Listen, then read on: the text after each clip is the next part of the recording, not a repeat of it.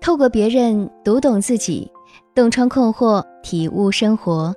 这里是小资和恋爱成长学会共同推出的情感急诊室，我是小资，我等你。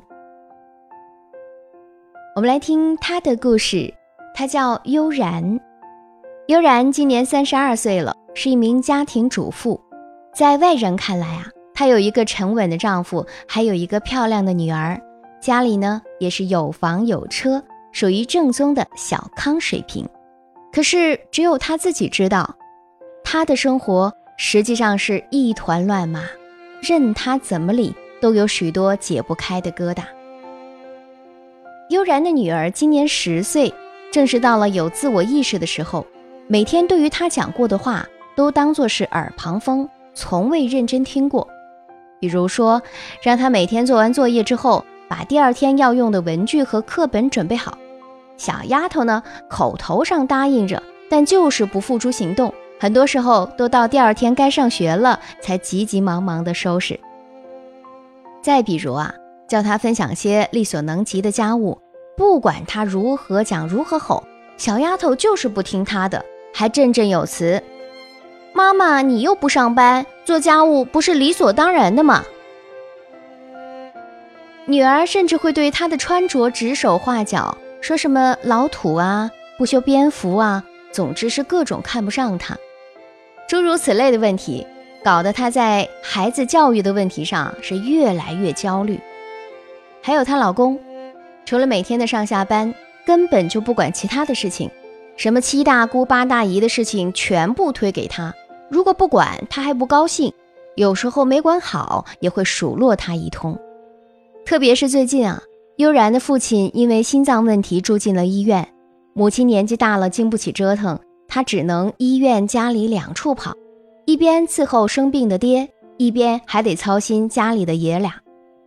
中间还接到了老公大姨的电话，说是叫他帮自己的女儿找个工作。本来想要推掉，但对方就以长辈的身份压了下来，还谈到以前怎么帮过他们家，搞得他焦头烂额。晚上回家和老公说起来，老公却说：“大姨家的女儿就是个就业困难户，那孩子一点苦都吃不了，能找什么工作？还说她是自己给自己找麻烦。”气得悠然直接跟他翻脸，冲他说：“要不是他的大姨，他才懒得管这种闲事儿。再说对方以长辈的身份压着他，还不是顾及到他的面子才接的？换做旁人，他连吭都不吭。”老公却说：“不要什么事儿都往他身上推，明明就是他自己的责任。”就冲他发脾气，自己累了一天了，不是回来听他唠叨的。悠然气得把东西往地上一摔，直接又回到医院去了。一路上想着自己出力不讨好的样子，他都替自个儿不值。悠然啊，也不是没想过要出去工作，找个适合的事情做。起码可以暂时逃离这压抑的空间，但是她大学毕业之后只任职过一家公司，自从怀孕之后就做了全职主妇，现在出去她不知道还能做什么工作，一点信心都没有。有时候想想，真的觉得心酸呐。她辛辛苦苦操持着家，到头来连自己的女儿都会挑剔她，而那个枕边人更是过着养尊处优的生活。时不时还会嫌弃自己，好像他没有任何存在的价值，就只能当陪衬或者是附属品。悠然也曾想着要学一门技能，能养活自己就行，可每次都被家里面的各种突发情况打破了他的计划，就只能将那个念头束之高阁。三十多岁的年纪，还是人生最好的阶段，悠然却觉得生活过得像一潭死水。看不到任何的波澜，而内心又十分不甘于这种现状，想改变却无处下手。压力和焦虑把她逼成了一个怨妇模样，只能冲着老公或者女儿发火来缓解自身的不安，或者寻求更多的关注。可越是这样，她就越是被孤立。悠然很羡慕朋友圈里那些又美又独立的女人们。好像他们的人生四处都是光环，而自己却活成了油腻腻的大妈模样。一对比，他就更加对前途没有信心，没有方向。随着社会竞争的日益加剧，家庭妇女或者全职妈妈背负着越来越沉重的压力。他们一方面呢要承担照顾家庭的重担，另一方面啊还要承受诸多外界的闲言碎语，给心灵造成了过多的压力，以至于是越来越焦虑。悠然这样的情况不在少数，那造成他焦虑的主要原因是什么呢？我分析了一下，主要有以下几点：第一，会担心孩子的教育问题。每个孩子都是家庭的希望，特别是在有望子成龙、望女成凤思想的中国，越来越多的人把大量的精力都投入到孩子的教育上，从胎教到早教，从早教到幼儿园，从幼儿园到小学。各种各样的培训机构层出不穷，在这种环境当中，想要不担心孩子的教育似乎是天方夜谭。但每个孩子都是不同的，别人的教育方法未必就适用于自己的孩子，而自己孩子的特点也只有当妈的最明白。所以，因势利导才是管好孩子的前提。让孩子有更好的教育，需要妈妈自己更好的理解什么是教育呢？什么是好的教育呢？什么是对孩子一生有价值的教育呢？不要指望别人能够教育好你的孩子，真正能够教育好孩子的其实是你自己。那些打骂吼叫都会成为教育路上的绊脚石。第二，表面忙碌，内心却很孤独。悠然怀孕之后就做起了全职妈妈，她认为啊，对家庭的付出就是她对家人的爱。完全忽略了自己的感受，对孩子想要教育好，对老公想要照顾好，对自己的父母要尽孝道，对老公的家人也要积极关照。可是她却忘了，她也是一个有血有肉的人，也会有力不从心，也会有疲惫的时候。只把别人的事情排在最前面，完全忽视了自己的存在，这样长久下去，就会造成内心越来越孤独。每天看起来有非常多的事情要做，但真正发自内心想要去做的事情却非常少。第三，没有一技之长，撑不起自己的梦想。悠然没有工作，也没有其他的特长，所以他在家里呀也没有更高的地位。就像他说的，女儿有时候也会嫌弃他。其实他也做过努力，想要找一份工作。可是，长期与社会脱节和缺乏工作经验，都使得他对重新进入职场充满不安。第四，那就是周围环境的压力了。每天看着朋友圈里有各种各样优秀的人，他们时不时的秀秀工作、秀秀美食、秀秀旅游，甚至秀时尚、秀美貌，这无疑会使得没有工作也没有颜值的人产生巨大的压力。同等情况下。不同内容的对比就会加深内心的不安，给自己造成更多的焦虑。悠然就是在朋友圈看到别人的现状，从而引发对自己的不满；别人的优秀更彰显了自己的无能。当内心需要得不到满足的时候，焦虑会越来越严重的围绕在身边。美国心理学家凯利·麦格尼格尔在《自控力》一书当中说：“你呀。”需要一个生活规划，帮助你结束内心的挣扎。所以，要想不焦虑，就必须要有规划生活和学习的能力。就算每天改变一点点，进步一点点，久而久之，也将会是不可忽视的成就。给几点建议，也希望能够帮助到你。第一，设定良好的自我框架，规划好未来。哲学家苏格拉底曾说：“谁不能主宰自己，谁就永远是一个奴隶。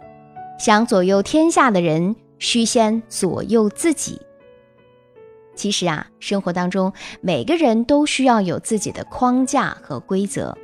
如果没有设置自己生活框架的意识，这种人就是老好人，总是帮别人做事情，而自己分内的事情自然压缩的没有时间做好。而且时间长了，别人会以为你没有自己的原则，从而会有意无意的一直侵犯你。悠然就是这样，如果想要自己得到更好的提升，就必须割舍掉原有的思维模式。什么事儿该管，什么事儿不该管，必须要有界限。任何一个人想要家庭和事业两者都兼顾好，都不可能达到绝对的平衡。如果悠然想要在家庭之外还有属于自己的事业，那就必须和老公协调好每个人在家庭里所承担的分值，而不是一个人独自承包。悠然的焦虑感有一部分啊是来自于对未来的不确定性。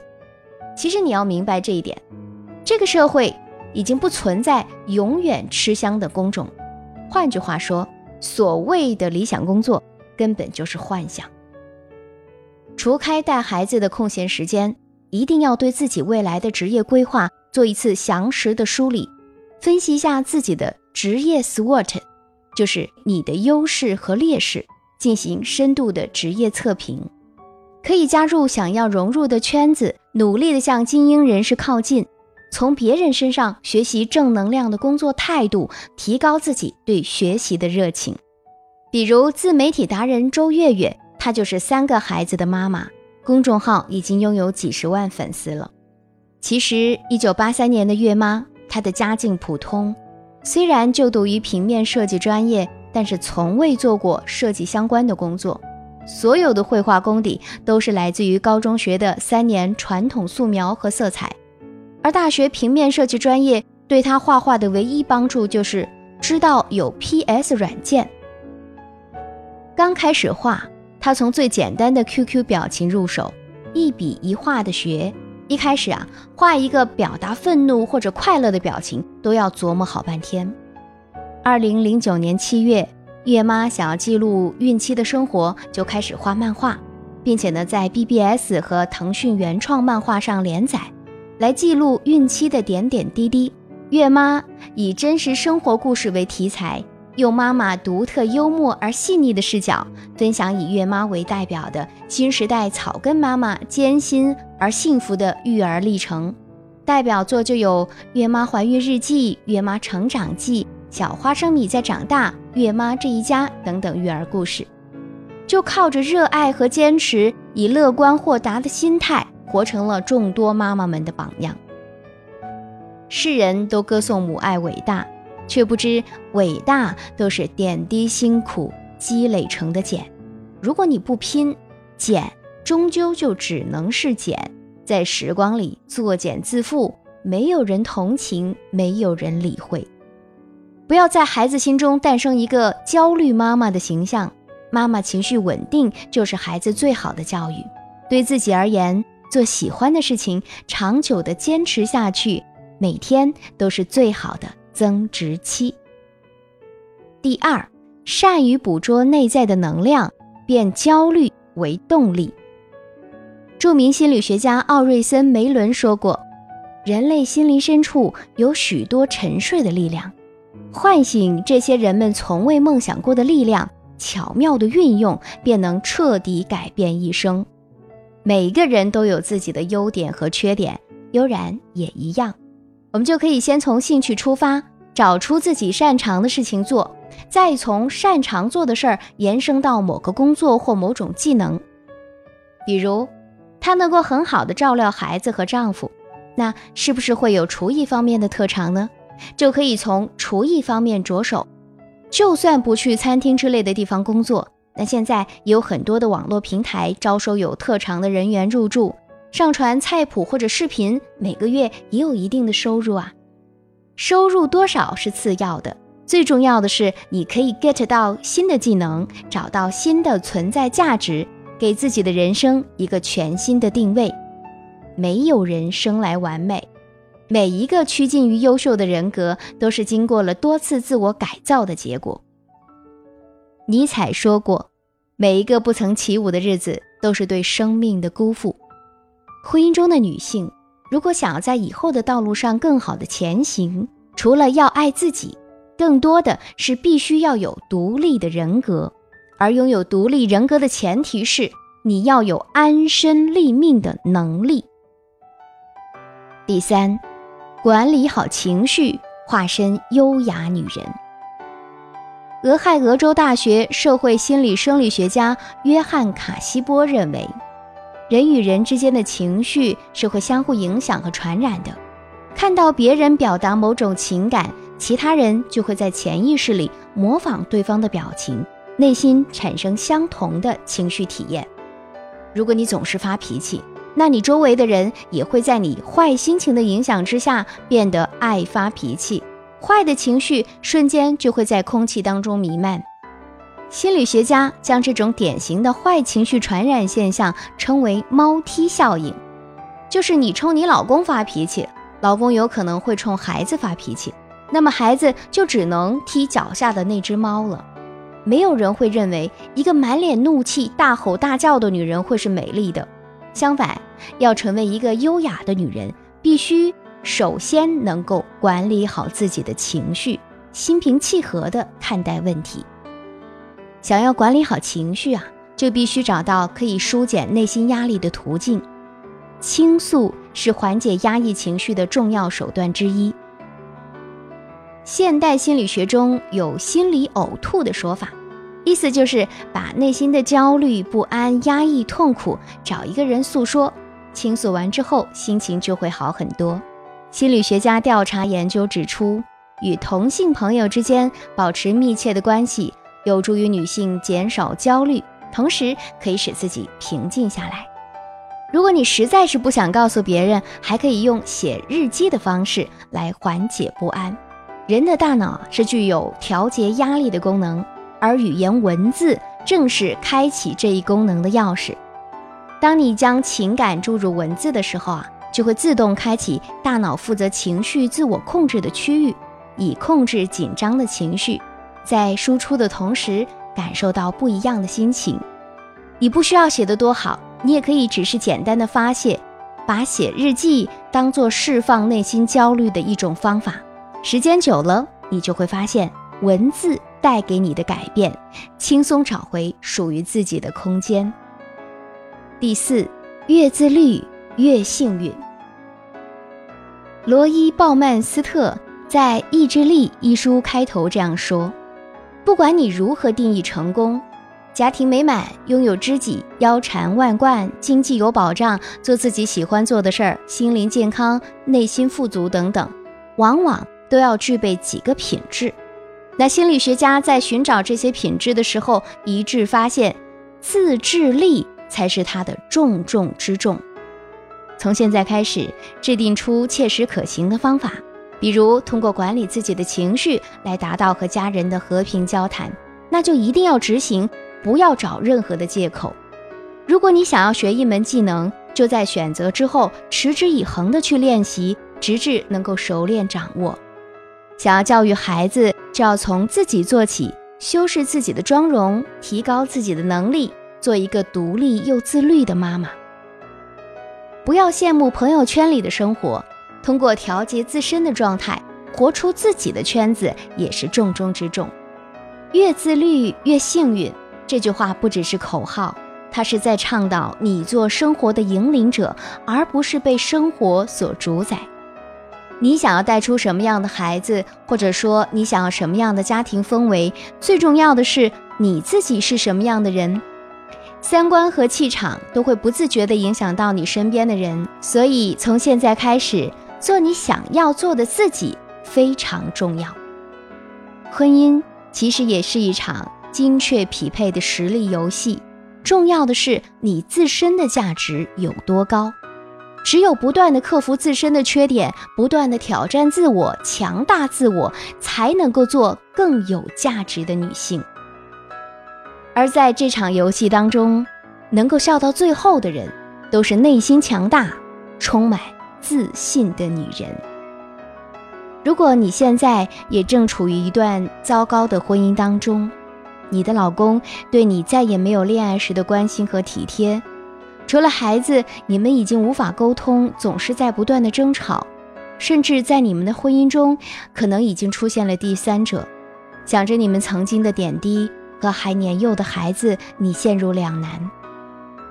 如果这些急需解决的婚姻问题正困扰着你，你也可以添加我的小助理的微信“恋爱成长全拼零零八”，让我们帮助你梳理婚姻的现状，解开你们心里日积月累的情感疙瘩，找回当年甜蜜的感觉，给孩子一个完整的家。